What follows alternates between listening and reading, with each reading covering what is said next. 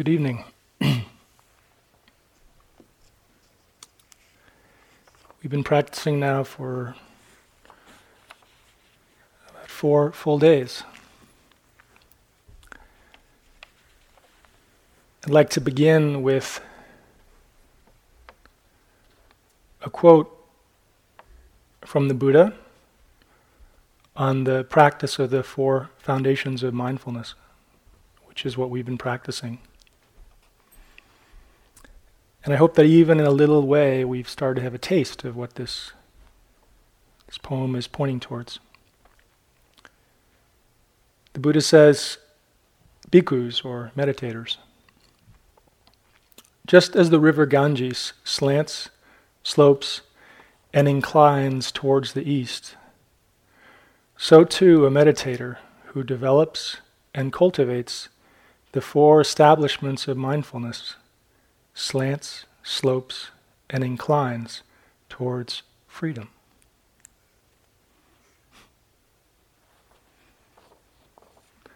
So, what are these four foundations of mindfulness that we've been exploring?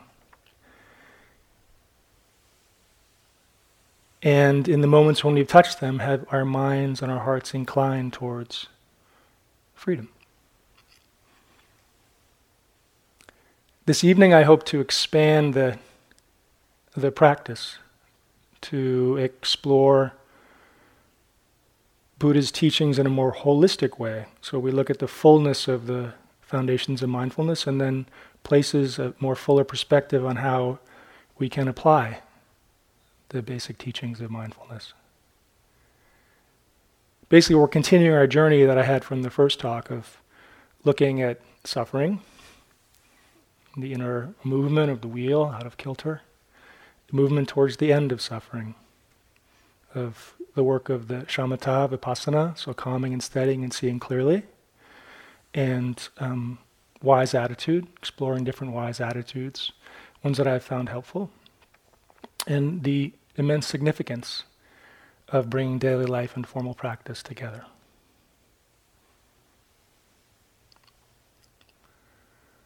So these four foundations of mindfulness that slope toward, not rush, they slope like gravity.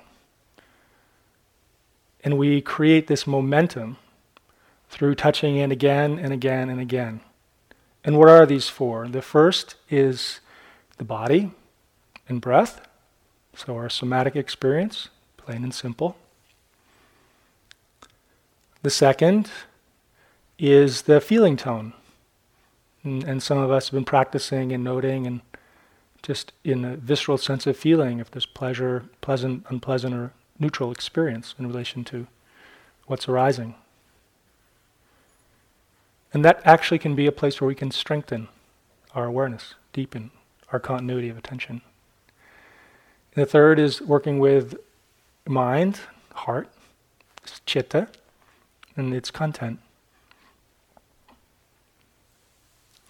And then the force is seeing all the phenomenon in a way that sees and inclines towards freedom, transforms our experience. So, on one level, this makes up the fullness.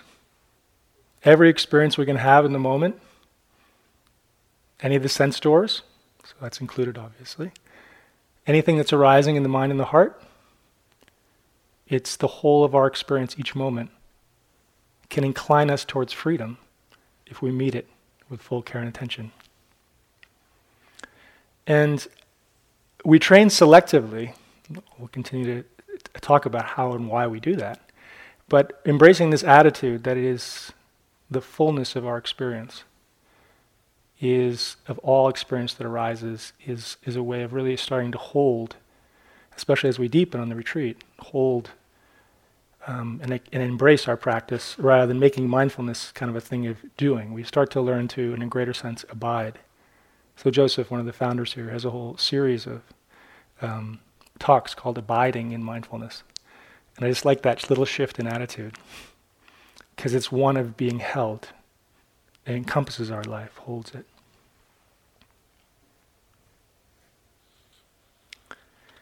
And we work through these four foundations, taking in a way smaller pieces, right? Like maybe just body and breath.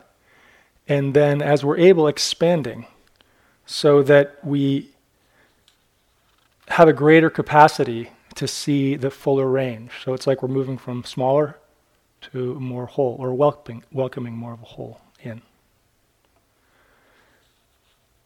So this is what we do. But where do we do it?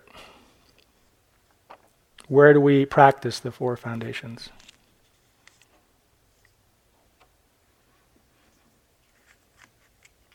This is another sutta of the Buddha on working with postures. When walking, one knows I am walking. When standing, one knows I am standing. When sitting, one knows I am sitting. When lying down, one knows I am lying down.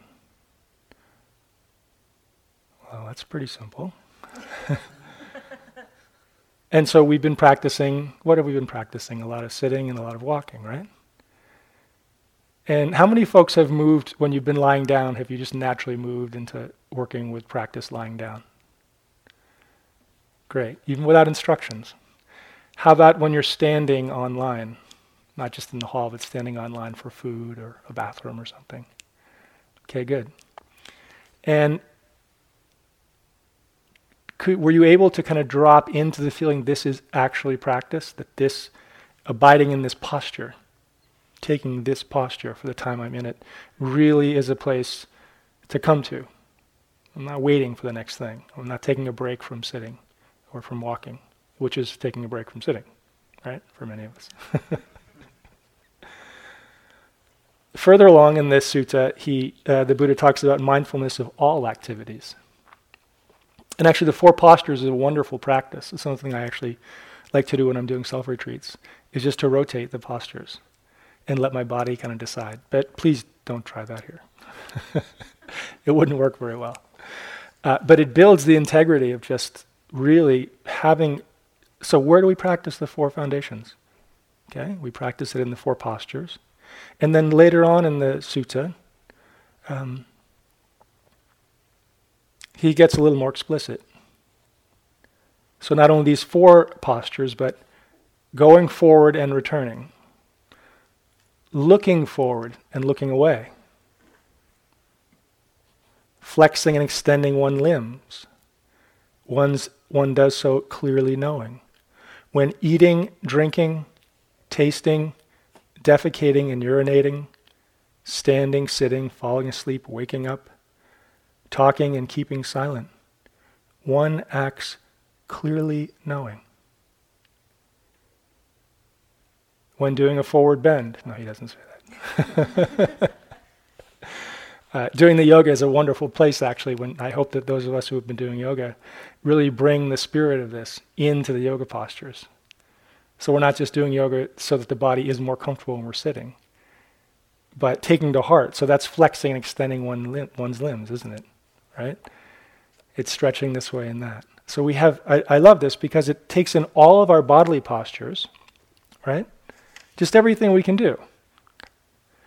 And it also takes in the fact that we're using our senses more fully so we're seeing. So, right now, can we be fully knowing as we're seeing? Or fully knowing as we're listening? So, once we bring in this second piece, then what do we have? we have what I like to call the two pillars of practice, on which our practice can really stand. A whole, a very holistic approach to practice can stand. And I think that the genius, that the Buddha was actually a genius in, in this in this sutta, in making it very explicit that we can wake up with any state of mind or body any place that we are, in any posture, anytime. That there's this inclining towards, and it's interesting because it's, it's developed, right, through these explicit teachings, through the utter simplicity of everything being included in our mindfulness. And in the sutta on the postures, he, he works in terms of if you work in the postures, you know that your body is standing or walking or stretching. You know it. So you so there's a sense that the body, you're in touch with the body. But that provides the grounded foundation, and that's what we've been doing a lot in practice. A grounded foundation where the other aspects of mindfulness can be received. Right? So it's a base. It's a grounded basis. And then we begin to hold everything more widely. So we begin to hold feelings, for example, pleasant and unpleasant. But it's, it's like the feeling tone of experience. We begin to hold that in both the physical and the energetic sense of being embodied, lightly being here. So let me just get a show of hands. How many people have like experienced that some where you felt that it's not just your feeling sensation, but that you're, there's a quality of being present. You're somewhat present in your bodies, and that that's a place where naturally more experience can land and you still stay present. Okay, good. Great. Great.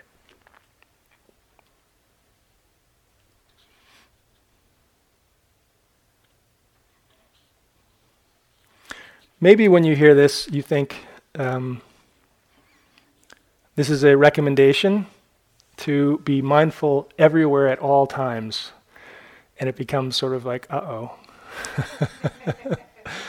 Yikes, now I have to like I have to be really rigid now. I don't just have to try hard when I'm sitting or whatever. So I think it's um, for me this approach it kind of it takes the lid off it, when it's held skillfully. It takes the lid off of any of our preconceived notions of where we should practice and where we cannot practice or should not practice. Oh, those shoulds again. Okay, so um, and it can help us to really build and sustain momentum in this process of, of grounding and steadying attention in the present and seeing clearly. So in Shamatha Vipassana.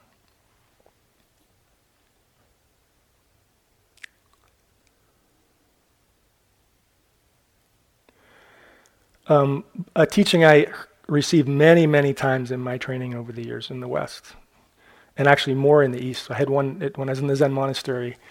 Uh, there was one phrase I heard. We probably I probably heard a thousand times, which was basically, uh, just do your best.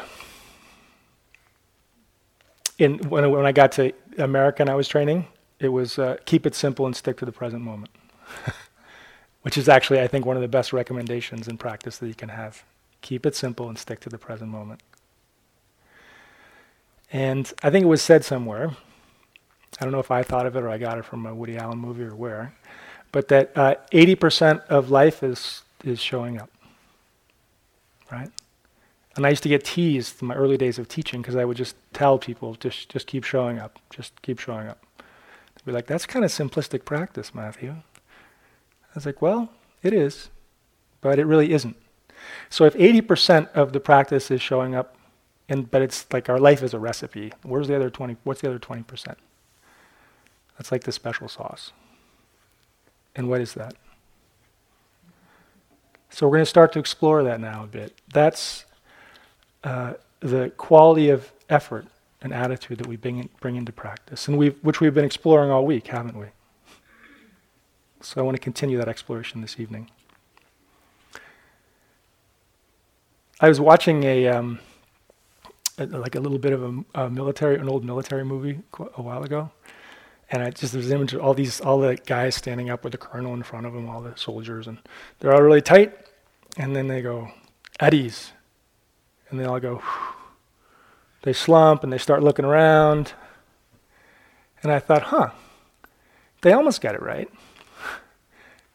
You can turn that into dharma because the first one of the most important attitudes that we can do is make the shift of being at ease, but not just of, not just the wandering around, right? With it, but an, at ease in our mental posture. And that's what we work with a lot. We're working with this balance of being both relaxed but alert. Relaxed but alert.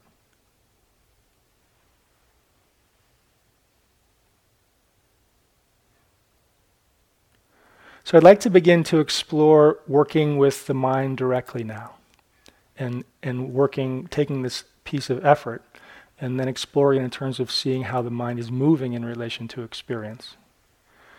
And so, this first part, and we opened the instructions today, didn't we, in terms of working. We've been working all along with whatever arises, right? Holding it, either coming back to an anchor or sustaining our, our attention in relation to it. But in the instructions this morning, and as we, and there is a, a progressive element in a certain way as we teach, we open to more things. So this is opening to the third foundation of mindfulness when we intentionally open. If we have enough grounding, so we intentionally open to the mind. So, one way when we work with the mind is just seeing the mind's relationship to experience. And it relates to these, these core energies that keep us bound up. And remember from the last talk in this wheel of the wheel of dukkha, out of kilter, right? Bound up in reactive suffering, these energies of, of wanting, not wanting, and not seeing clearly. So this same, these same energies can be when we're when we've gotten a little more continuity, a little more stillness. We can begin to see in relation to anything, whether it's our object, our what we're intending to be with to ground and steady our attention, right, our anchor, or whether it just be with whatever arises, what our actual relationship to this is. So if you want something to happen, like if you're leaning into an experience, that's wanting mind. That's an expression of this underlying energy that clouds our perception. If you don't want something to happen, what's happening? There's a leaning like to push it away. And if you're disinterested, that's called delusion. So a, a, a wonderful Burmese teacher, uh, U Tejaniya, who has a very open style of practice, says, you are not trying to make things turn out the way you want it to happen. You are trying to know what is happening as it is. And when we when these energies are present, then they're trying to make something happen the way we want it to happen. And so this is a level of sensitivity, but it shows up kind of very concretely when we have reactivity to something. It's not the content, right? We have a thought, some, something's grabbing our mind. And we, we underlying, we react to it. There's just a pushing away energy towards it. So it's not the, it's not the actual thing, it's the energy underneath it. Or the breath. We can either have a, have a, have a relationship with the breath where, it's, where we're pushing into it, or we're kind of disinterested. So, this level of mind, when we start to be sensitive, and um, it, it comes just out of interest. You don't have to make it happen. You don't have to start looking like that's a technique to check.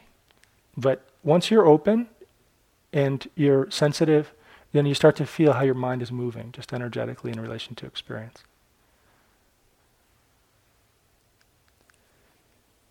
So, how do we work with it? I just described it mindfully. And what's the ideal? So, maybe many of you have heard this story. It's a classic story on effort and the Buddha uh, had a had a monk who was so wound up in his practice. He tried so hard. Anyone feel like that? That he really had to get it and he couldn't. And I guess the backstory is his brother had, was really advanced, so he had comp- really heavy family comparing minds who in there. Okay, so he went in there and he was he was he was so wound up he couldn't make progress. His mind was really tight, and so he went to the Buddha and he said, "I'm going to leave." He was going to disrobe he'd given his life to this, but he was going to leave because he was so tight and he couldn't do it. And the Buddha said, Hold on. Sona was his name. Just chill out a little. I'm the Buddha. Just, just hold on a minute. I might have a word for you. And then he said, Sona, um, what were you before you were a monk? And he said, I was a, a lute player. He said, Okay. He said, How did your lute sound when the strings of the lute were really loose? He said, "Ah, oh, it didn't make didn't make any sound, or it was just really bad, really twangy." And how was the sound, the quality of the music that you made when the strings were too tight? He said, "Oh, it also didn't sound good. Sometimes that even snap." And he said, just so, these are like the strings of your mind. These are the, these are the qualities in your mind that you're bringing to the moment. If they're too tight, You feel like you're going to snap. You can't make beautiful music with the quality of how you meet the moment, and you can't progress.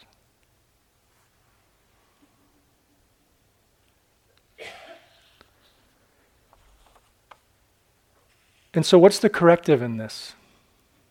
Well, we work with a lot of correctives, don't we? We work with trying to have kindness, the sense of softness, the sense of noticing that everything is arising within a greater field of awareness, so that we're just we're where there's a kind of relaxation. These are all ways to try to encourage ourselves. Self-compassion. They're ways of encouraging ourselves not to be too tight. Right? And being energetic and having steady effort is not being too loose. And at the core, at the core of what the corrective is, is actually just seeing clearly the way it is. Is seeing the mind that is leaning into experience, or seeing the mind that is pushing away experience just as it is. And that's actually uh, that's the miracle of mindfulness. Is that when we're present, when we're curious, it's based on being interested and curious of how it actually is, and this is the level of relation to experience, of how it actually is If we can do that, it can't come from here. It's got to come from clear seeing from here. It has to open. See what happens. Okay? It's very interesting. So, uh, Thich Nhat Hanh has a wonderful book called The Miracle of Mindfulness. And this is one of the aspects of what you might call a miracle. It's a natural corrective. So, the Buddha's way is the middle way.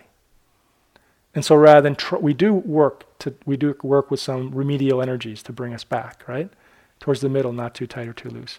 But the actual clearest, most pure wisdom way is just to be with when the mind's off. And it's actually a relief when we can do that too.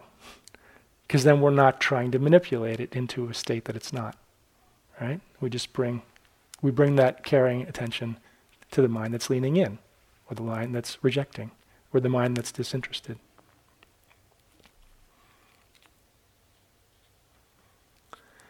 to do this, we have to be very, um, we have to not be so invested in making experience behave, obviously, in the way we, we want it to behave, right? I mentioned it before. We can mention, you've been hearing it a lot, haven't you? we'll, we'll keep mentioning it. And because it's a really hard thing to let go, trying to impose ourselves. And in a certain way, we have to, from a wisdom place, we have to we have to be not so personally invested in the outcome of working this way. Now, what does that mean? It means our ego has to let go a little bit of not trying to get it so right. That ego quality, that perfectionist ego quality. And now I'm going to, I want to um, share a couple of um, attitudinal, call them attitudinal stories that I really like. And they've helped me a lot in practice but they kind of go against the stream of of um, of some of the modern uh, ways that that practice is showing up in the West. And in in the Zen Tibetan traditions, there can be a really a kind of a playful, uh, playfully self-deprecating humor that people use, okay, that monks use, and nuns which I think, if done with wisdom, really points. Uh, it would done with wisdom actually points um, to wisdom itself. So it goes deeper than just kind of being lighthearted. So um, this is the first one of them. And this is from Ryokan, uh, one of my favorite uh, Zen poets. And he was a Zen master that once he was, once he had, gone through the whole system and became an abbot, he left. And he just wandered and became a free spirit. Lived in little huts and stuff. He has really beautiful poetry. So he said, Spring morning, and he used to love, well, you'll see. Spring morning, my begging is finished.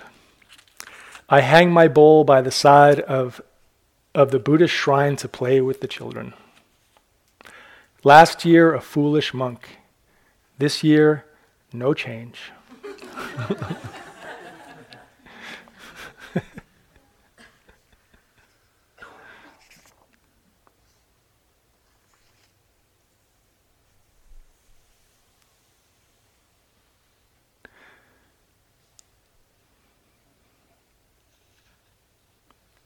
so it's not a self improvement project in the traditional way that we think it is when we come to practice.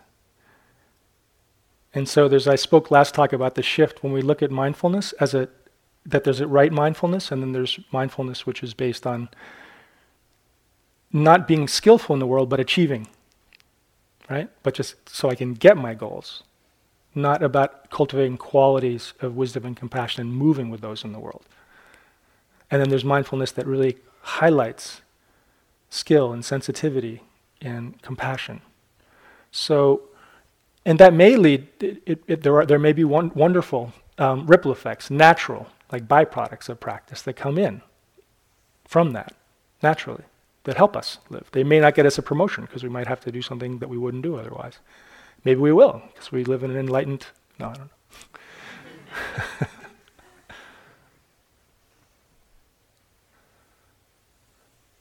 But when we do this, when we take, when we kind of take out, when we become a little bit like it's not, we're, we're not trying to improve in that way. When we kind of take that out of our mind when we practice, it it takes us out of a dualistic battlefield that we live in a lot when we practice, which is I have to get this to be better. I have to get rid of this. I have to.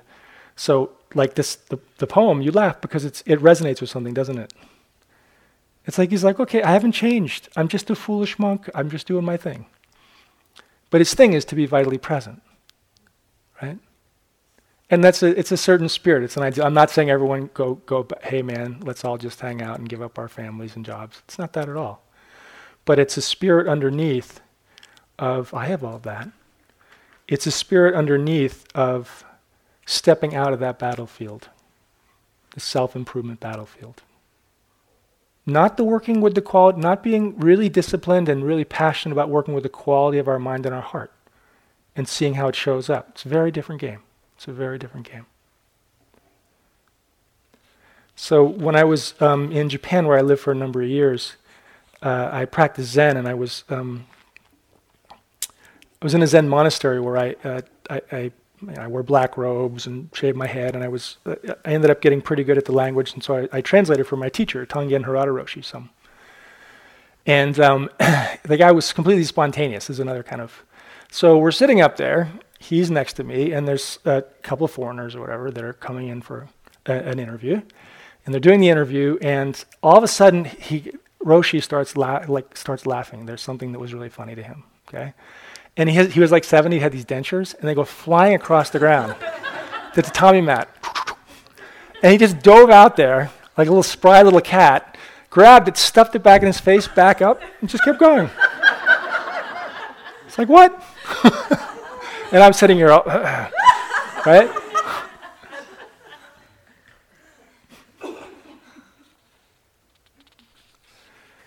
And he was he was one of my best role models because the guy was really comfortable in his own skin. You know how some people are just doing their thing and they're really like present with them and they're just it's they're kind of like okay. So he was just like okay. It was extreme sometimes. Sometimes he'd get into eat. Actually, there's another story. Sometimes we get into eating and it's really kind of rigorous and like there's store, we're all sitting around the table and all the monks are sitting at the table and he's at the head and usually you eat really fast in Zen. It said the stomach of a Zen monk is like a is like a fire. It burns everything that comes in. And they just really they eat fast. It's very different than here. There's all different styles of practice. And so sometimes he'd do that, and then you'd ring the bell, and everyone would go running off and doing their chores and tasks and everything, uh, going to meditate, whatever. But sometimes he would just sit. He he wouldn't ring the bell, and he'd just sit there, and he'd be like. he'd be like, look out the window. He should be going on and on. Everyone's like, he didn't care. He was actually sti- he was actually he had a big ryokan. This the, the this uh, poet ryokan lived about hundred years before him, and he had a big there was a big uh, painting of his or, or, or brush drawing of ryokan. He, I think it was stylized a little after ryokan. Um, so there's a sense of being at ease, right? This sense of really em- embracing being at ease that, that that that this kind of responsiveness, and he had a lot of responsibility as well. He's holding a monastery, but that sense of ease within it and just being natural. There's a there's an epitaph. Um, so on the on the uh, gravestone of Sawaki Roshi, it said, it says, "Wasted my whole life on the cushion." but if I had not sat, my whole life would have been a waste. So what he's saying is, yeah, I'm just a, I just. But what to me, what it points to is his. It would have been a waste if he hadn't sat, and it's the, the metaphor isn't sitting. It's about being present. He's saying, so I wasted my life being present by really radically being devoted to being present. But if I hadn't have done that, my life would have been a waste. So figure that one out. No, don't.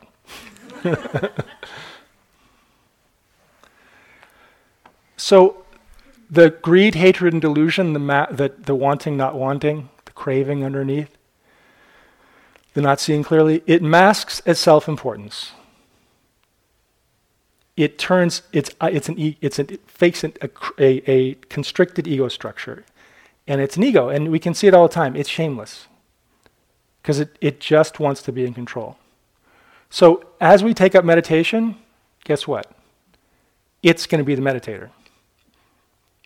It wants to take over. It, will it, will do anything. Oh, you want to be a good meditator? Okay, I'll get the best meditation clothes. I'll get the best cushion for you. If you if you really want me to, I'll make you sit 45 minutes a day. I'll be proud about it. But don't forget, I'm going to be in charge. It doesn't matter, it'll be anything. So it takes that mind, that mind wraps itself around any project. It's like, it says, I'll be anything you want me to be as long as I'm in charge. So see that mind. But the wakeful mind, and I won't even call it the wakeful person, I think it's the wakeful moments.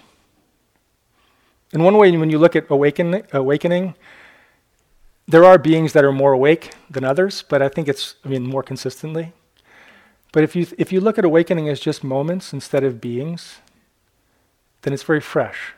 So when you're, so one phrase is there's no awakened beings, they're just awakened moments. So it takes that kind of out of it. it wakefulness has none of this. When you're wakeful, it, has, it, it, won't, it, doesn't have any, it, it doesn't have any business with the constricted self-importance. It's not there. So when the Buddha, when the Buddha was, after he was awakened, he's walking along the road, and some of his, some people came along, and actually one man came along and saw him, and he was glowing. And the Buddha was just walking along, and he said, Buddha, what are you? Are you a man? Just like a regular man? He said, No.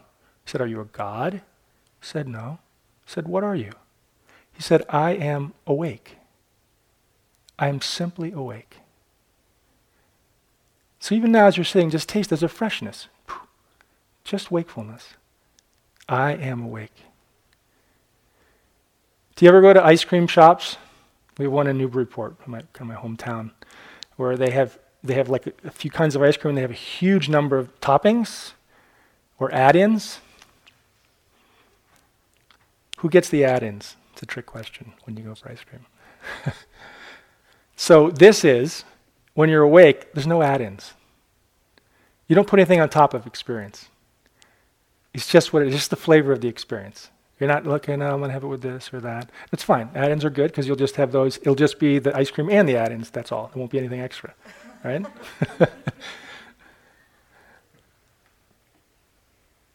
So the Buddha, see this guy up here?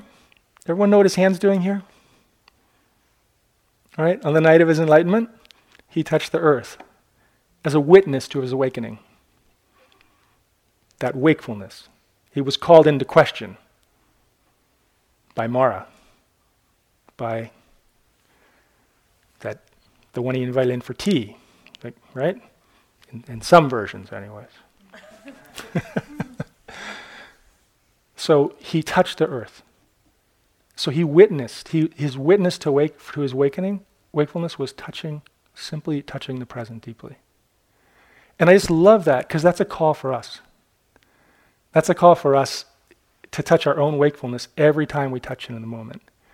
Anytime we drop in any posture, any of, the, any of mindfulness, any of the foundations, when we drop in deeply, we're bearing witness to our wakefulness. We're stepping out in that moment from the self importance, right, from these push pull energies. And we know it, don't you? You've had plenty of moments today, haven't you? They just have to be impermanent like everything else.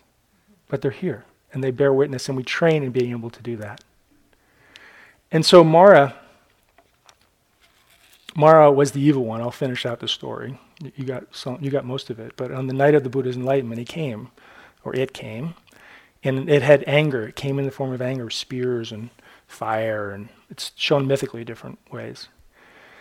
Came in the form of beautiful, beautiful women that sedu- tried to seduce the Buddha, and he didn't. He didn't budge. He didn't get angry, but he didn't move. Right, and he was seduced by the the uh, the, the call for power.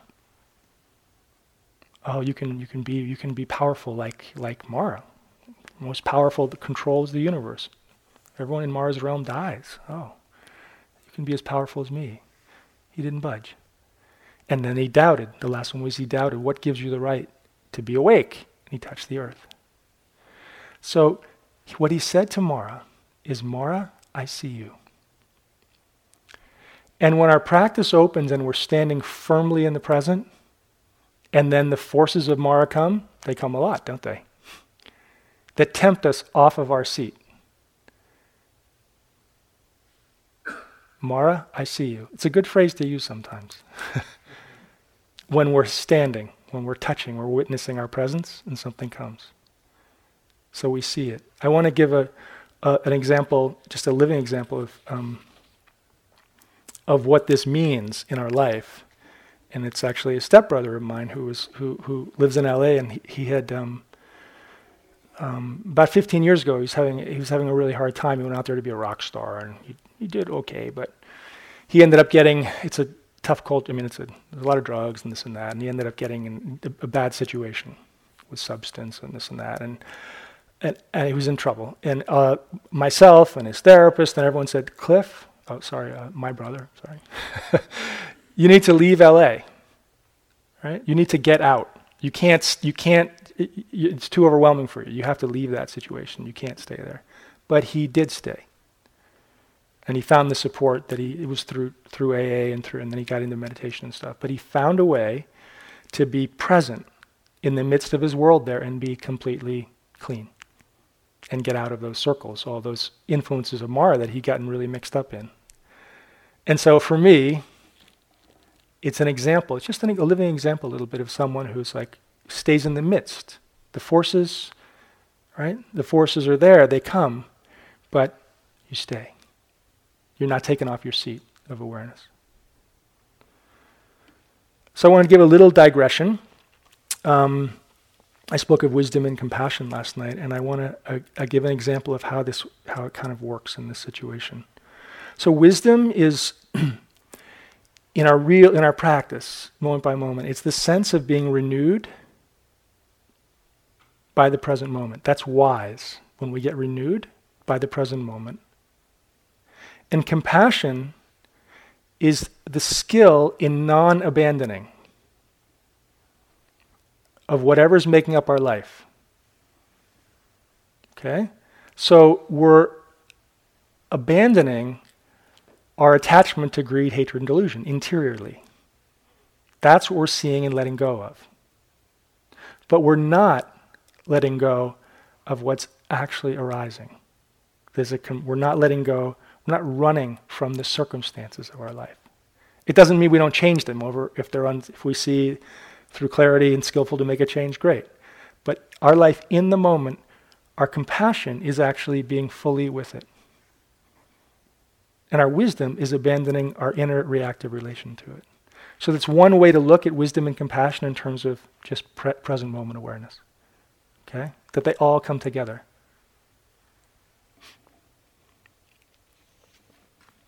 When we begin to open in practice, we can embrace uh, a slogan, which I really like, which is, This too is welcome. Right? So rather than just our breath or our body or sound or whatever, our anchors being welcome. Whatever arises, this too is welcome. So, how's your yogi job? Do you, uh, is it okay? Everyone usually says, yeah, it's okay. Yeah, it's okay. Uh huh. See, everyone's nodding, kind of bobbing their head. Are you bored sometimes? Do you rush? Do you not give your attention because it's not the real thing? Or are you really there? Both in terms of being in the body, right? Moving, and being with whatever arises, if something arises that's resistance or pleasure, or if you're really s- still in it. So, why do I ask this? Because it's a test. It's a test of really embracing this, this quality of practice. And I have two yogi job stories. The first is a toilet cleaning story, which is a little humbling. Uh, and it was me in Japan, when I lived in Japan, first before I went into the Zen monastery, place I lived. Um, and uh, I was doing this out of ideal, out of an ideal, or I should do this. And actually, I had, a, I had like two days of fundamentalism in here, but I lived as a fundamentalist. So um, it was called Gyogan. Uh, Gyog- oh, I don't remember how to say it anymore. Doesn't matter. That's Japanese. You're English. Okay, good. We're speaking English here. it was called humble, humble cleaning of toilet. So we went around. I lived in this place where, and the uh, the woman that I that I knew very closely there introduced me to Zen, and then I moved on from there and went into monasteries and stuff. Um, and she practiced Zen and introduced it to me while I lived there. But I lived there for about a year. This place called Ittoen near Kyoto. And the the spiritual practice was that you went out and you cleaned toilets, which is really humbling, especially in old Japan, when they were like dirt toilets. I don't. Okay. Anyways. So you had this little, you put this little bucket over your arm, and you went around the houses and you knocked on the door and said, "I'd like to clean your toilet for world peace and my own inner purification." so we did. And it was kind of ceremonious because the main guru had died, and so you know it was like the next generation, and people had a kind of nice communal life. But I was like, I'm really going to do this. So I came back to America. My little, and I had my, and I put on my little black robe, my samuji, my little work outfit. And I went to the next town next to Hanover, New Hampshire, Lebanon, New Hampshire, and I went to a neighborhood. I got my little bucket. and I went and I knocked on the door. Hello. Ohayo gozaimasu. No, I didn't say that. May I please clean your toilet for, wo- for world peace and self purification? Bam! Slam! Okay, didn't go so well. Let's try again. Next house. Hi. I'm a bald headed guy. May I please clean your toilet for self purification? World peace. Slam. That was it. I was done. So um, maybe that's the wrong kind of foolish. Yeah? Think that was the wrong kind of foolish? I learned pretty darn quickly to like that I was I was really not looking in the right place.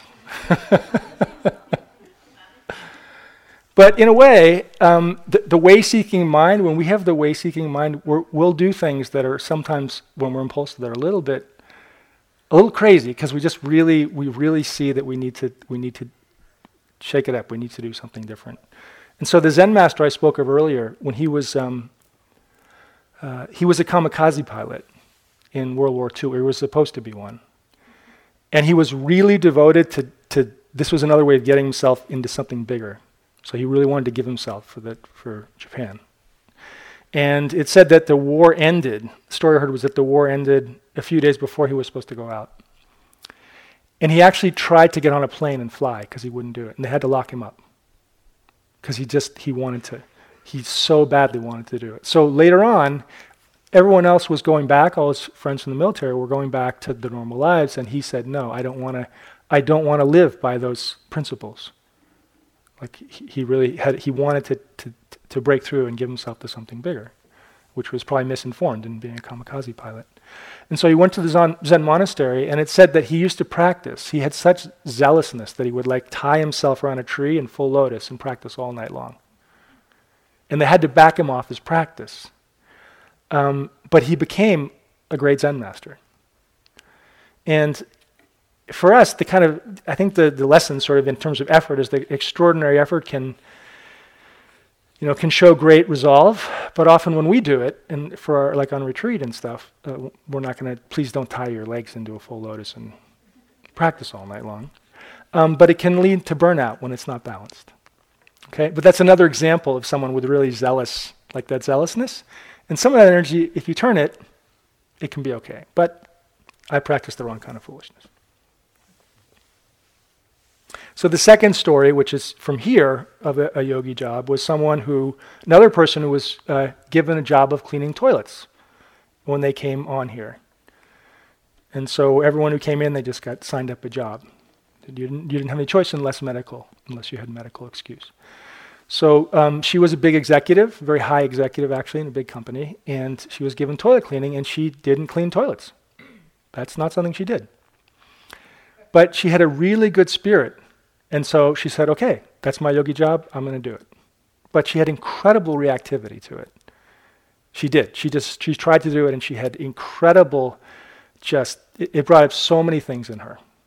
And so she'd come in for interviews uh, with Larry Rosenberg, who was uh, teaching the course you know, for many, many years, and then myself. So we both worked with her. And she took it on. She really took it on. She took it on for that course. She came back for many years, and she'd do it at home. And she saw through. It brought up so much. And she just through going into that place and being with that resistance and just being fully in her body and practicing the four foundations, she worked through it. And something, and she had openings. She had breakthroughs. She had releases through taking it on. There's a, um, an image of a, a, a cool pool and a fire, and there's two people, and they have a chance. You can either dive in the cool pool or you can dive in the fire. So there's an image of one person diving in the cool pool, and immediately they're reborn in a fire. And there's an image of someone diving into a fire and immediately being reborn in a cool pool. Get it? So what it means is that sometimes when we avoid when we avoid what's coming up, if we have the strength, and this is what we'll talk about next, if we have it, if we go into those tough places, when we go through them, we open. And sometimes when we just go into what's pleasant and we keep doing that, it leads to something else. Okay.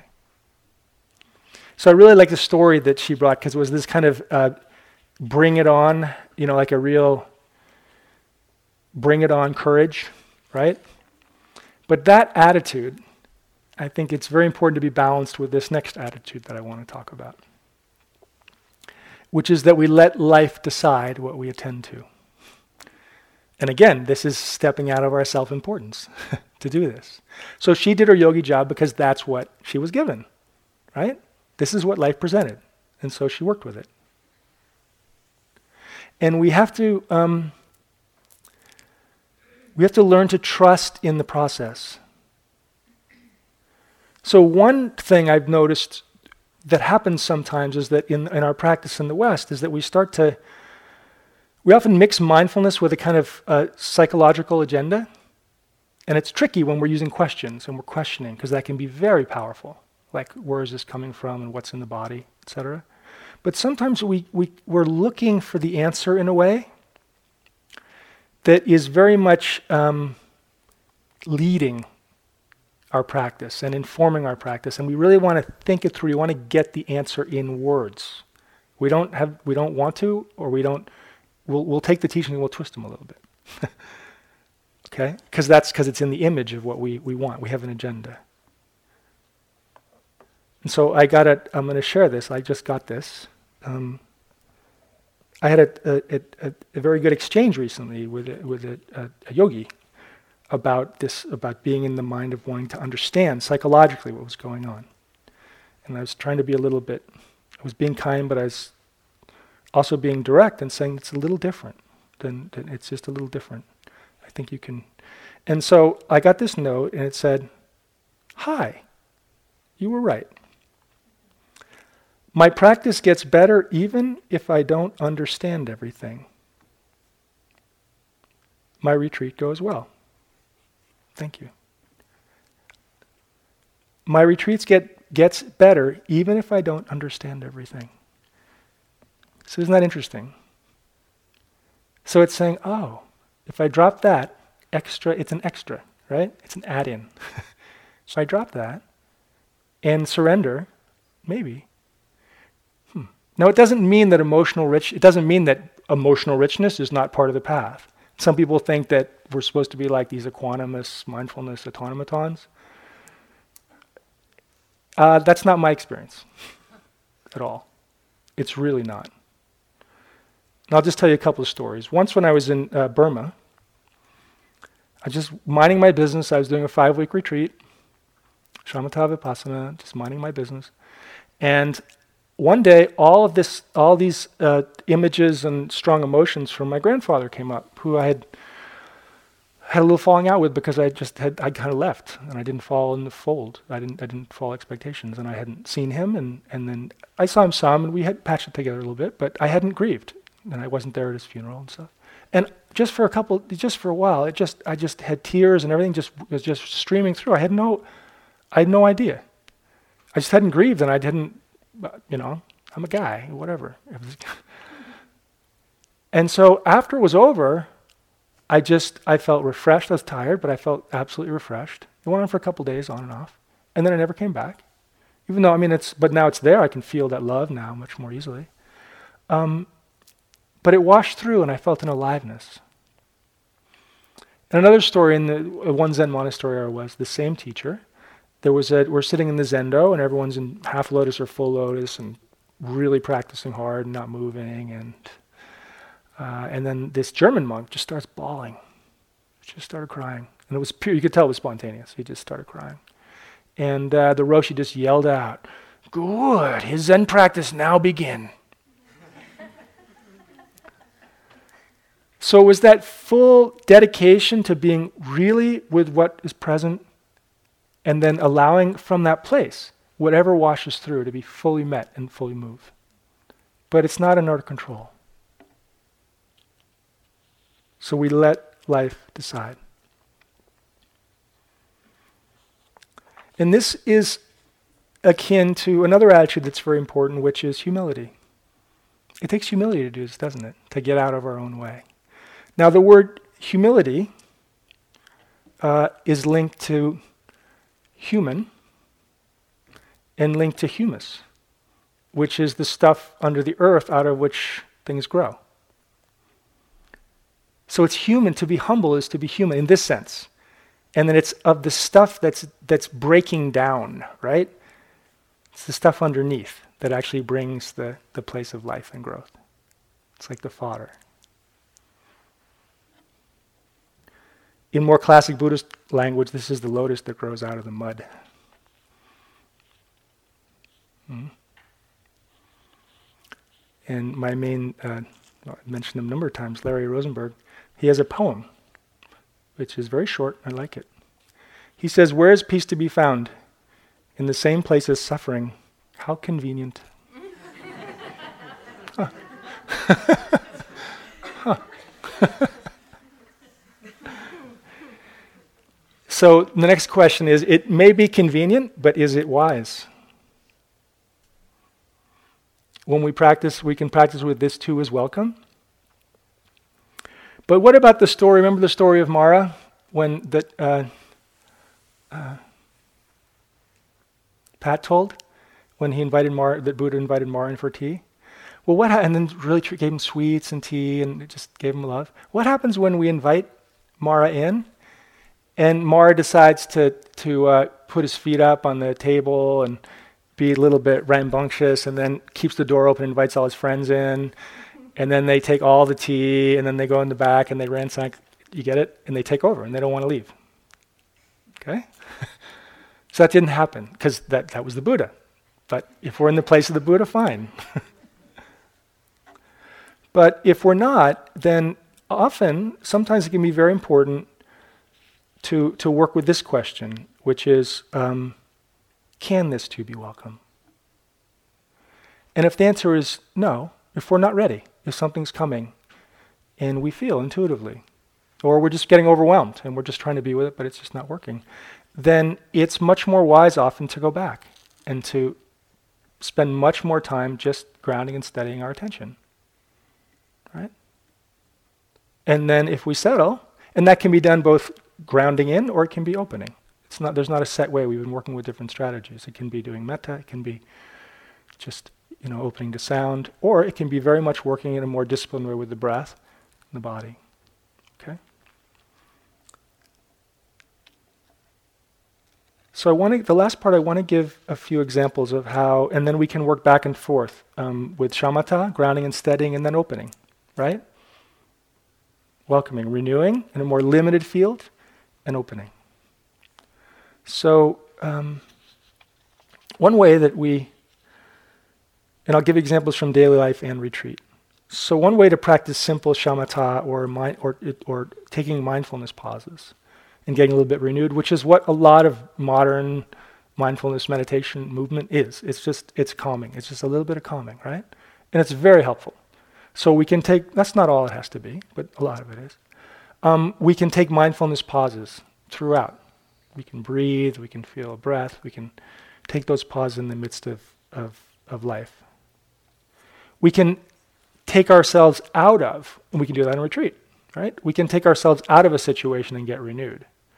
So I've had periods on retreat sometimes where, like I did long retreats here, where I just, it was really hard to be in the hall. So I'd check in with the teacher, and for like a week or so, I'd spend a lot more time in nature. And then when the system had settled, then I came back into the form, right? So sometimes you actually have to just, it's wise, skillful means to remove yourself and then come back in. One thing I love is uh, this quote from Thich Nhat Hanh about when we, we can use the breath as an anchor, and I'll, I'll work with this a little bit more in the instructions tomorrow. It's one possibility. Where we stay in touch with our anchor, but we open at the same time. And some, a number of people reported that in the groups too, being in touch with the breath and mind states or feelings. And he says this in terms of anger. He said, The Buddhist attitude is to take care of anger. We don't suppress it, we don't run from it. We just breathe and hold our anger in our arms with utmost tenderness. The anger is no longer alone, it is with mindfulness. If you keep breathing, the mindfulness particles will infiltrate the anger. Hmm. So there's that sense that our anchor can be there with us, and usually we're moving back and forth, right, in the instructions. But if it's natural for you and it opens for you naturally and you're in touch with your anchor and an object, use that strength. So you can. So you can be with it, but you're not alone with it.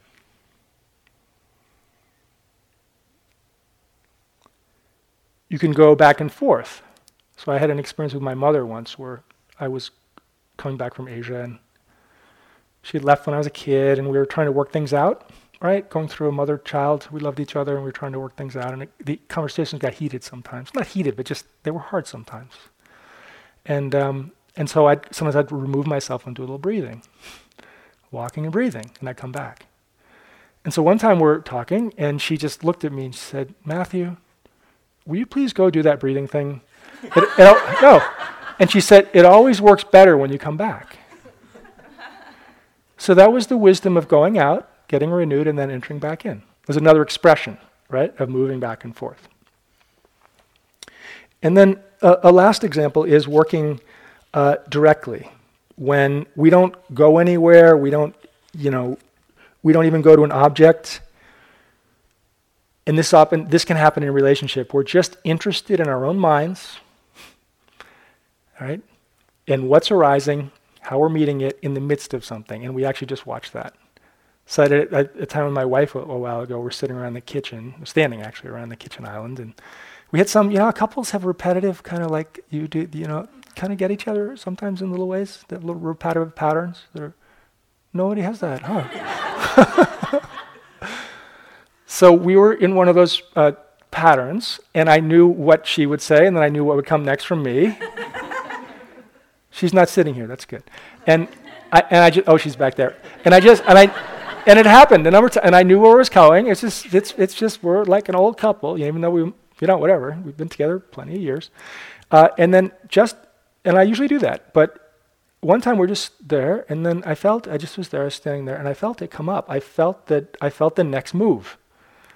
And I felt the reactivity before it, and I just stood there, and I watched it, and she was talking, and then it was my turn, and nothing happened, uh, nothing came out.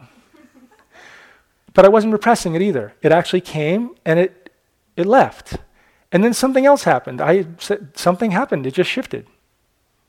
It just shifted and it didn't, it didn't escalate and it just kind of petered out. And so that's one way that's like on the spot. It's like right in the midst of. We can bring that. We can do it here too. All these are can fit on retreat life as well. Um, and in that, and this is the last point with this, in that we have to learn to appreciate when there's not drama. When we see something and or we create the conditions where it doesn't arise. It's called appreciating the non-toothache. And it, it moves into appreciating silence. And there's a steadiness in that. And there's a continuity in that. But it's not of the normal order. so it's a very important part of practice to actually learn to recognize, for all us intensity junkies and drama, kings and queens in the room. Right? Okay, good. Okay. So Ajahn Chah, last few reflections on wisdom, said, if you let go a little, you get a little peace. So this is when there's enough concentration and then we can see into experience. What happens? How does wisdom ripen? Given some examples, here's just a couple more. If you let go a little, you get a little peace. If you let go a lot, you get a lot of peace. And if you let go completely, there's complete peace. Ah. Now, often when we let go, we're trying to let go. a little push, a little agenda. So it's not that. All we can do, I'll give, actually, I'll give you one. When I was walking the loop before I did, came for the talk, I, I, I wanted to be in the sitting, but my timing wasn't quite right, so I went for a walk. And, and, um, and my mind, I was trying to get the t- talk a little tighter. I guess I didn't succeed. I got to do, I'll finish in two minutes. Uh, and um, and my I and I it was in my mind that like I, I just I was trying to hone it and and like get it to a smaller form, and my mind was clinging, and I just these words came in my mind. I just can't cling to this. And then there was a cluster of tension in my mind, and it just I could actually feel it like drift out of the right side of my brain, and then I was just really open and clear for a while. It just like I just opened, and I enjoyed the walk much more. And so for me, and it was actually it was an insight. It's like you know, I can't. This is I can't control how my brain works that well. We have to like when he said to me, we were talking about different things. He's like, everyone's got a different brain. It's true, our brains work differently. And I was like, I can't, I can't fit my brain into this box. And it was, but when I saw it, I wasn't looking, I wasn't invested, I wasn't thinking about it. There was just the energy. It came, it arose, and it disappeared, and there was space and openness. And I was like, oh, okay. And we have these little insights, don't we, sometimes? And so we actually can't make them happen. But we, through our practice, we create the causes and conditions. That's all we do. Our effort, our trying to work skillfully with the forms we have, that's our, that's our job. It's an expression that uh, enlightenment is an accident from Trungpa Rinpoche, but uh, practice makes us accident prone. good kind of accident prone. Okay, good. So we let the last form of wisdom is letting go into, which is kind of like my favorite. Because then we let go of, right, that which is blocking us, these energies. And then we can let go into our life. Dogen, a great Zen master, just said that intimacy is, uh, awakening is real deep intimacy. Or John Muir, the great naturalist, said that every seeming fragment, so any part of any of the foundations of mindfulness, from the technical language or just anything that arises that's a part of experience, it's a fragment, right? It's a piece of experience, is a complete whole unto itself. So that means anything that we see perfectly, clearly, it's whole. And for us, that means there's a wholeness in in our awareness when the conditions are right and we break, we see into and through. And then what's left? The Bahiya Sutta from the Buddha said, In the seen, there's just the seen. In the heard, there's just the heard.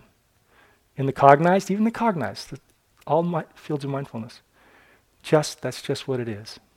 In the felt, just the felt. The sense, just the sensed. Okay? Everything, just And when there is just what there is, then there's no you in the object, right? There's no leaning into. There's no you in you because your awareness is fully opened. Just this, he said, is the end of suffering. Right? There's no full of self importance. There's none of that. There's, there's not even that knowing on top of experience. There's just experience. Okay? So one last thing. This is from Soen Sa Nim, who had the famous don't know mind teaching. Do you know about that? He always said, don't know mind. Don't know mind. Just, just practice don't know mind. Right? The wisdom don't know mind, right? They're like, just don't know mind. And so he's having this uh, interview with a, a, radio host or something, and they get to the end of the interview, and the radio host says, "Oh, that was great, Soen Sa Nim. That was just great. Wow. Just one thing I don't understand. Could you please explain uh, donut mind?" And he said, "Oh, wonderful. Empty inside."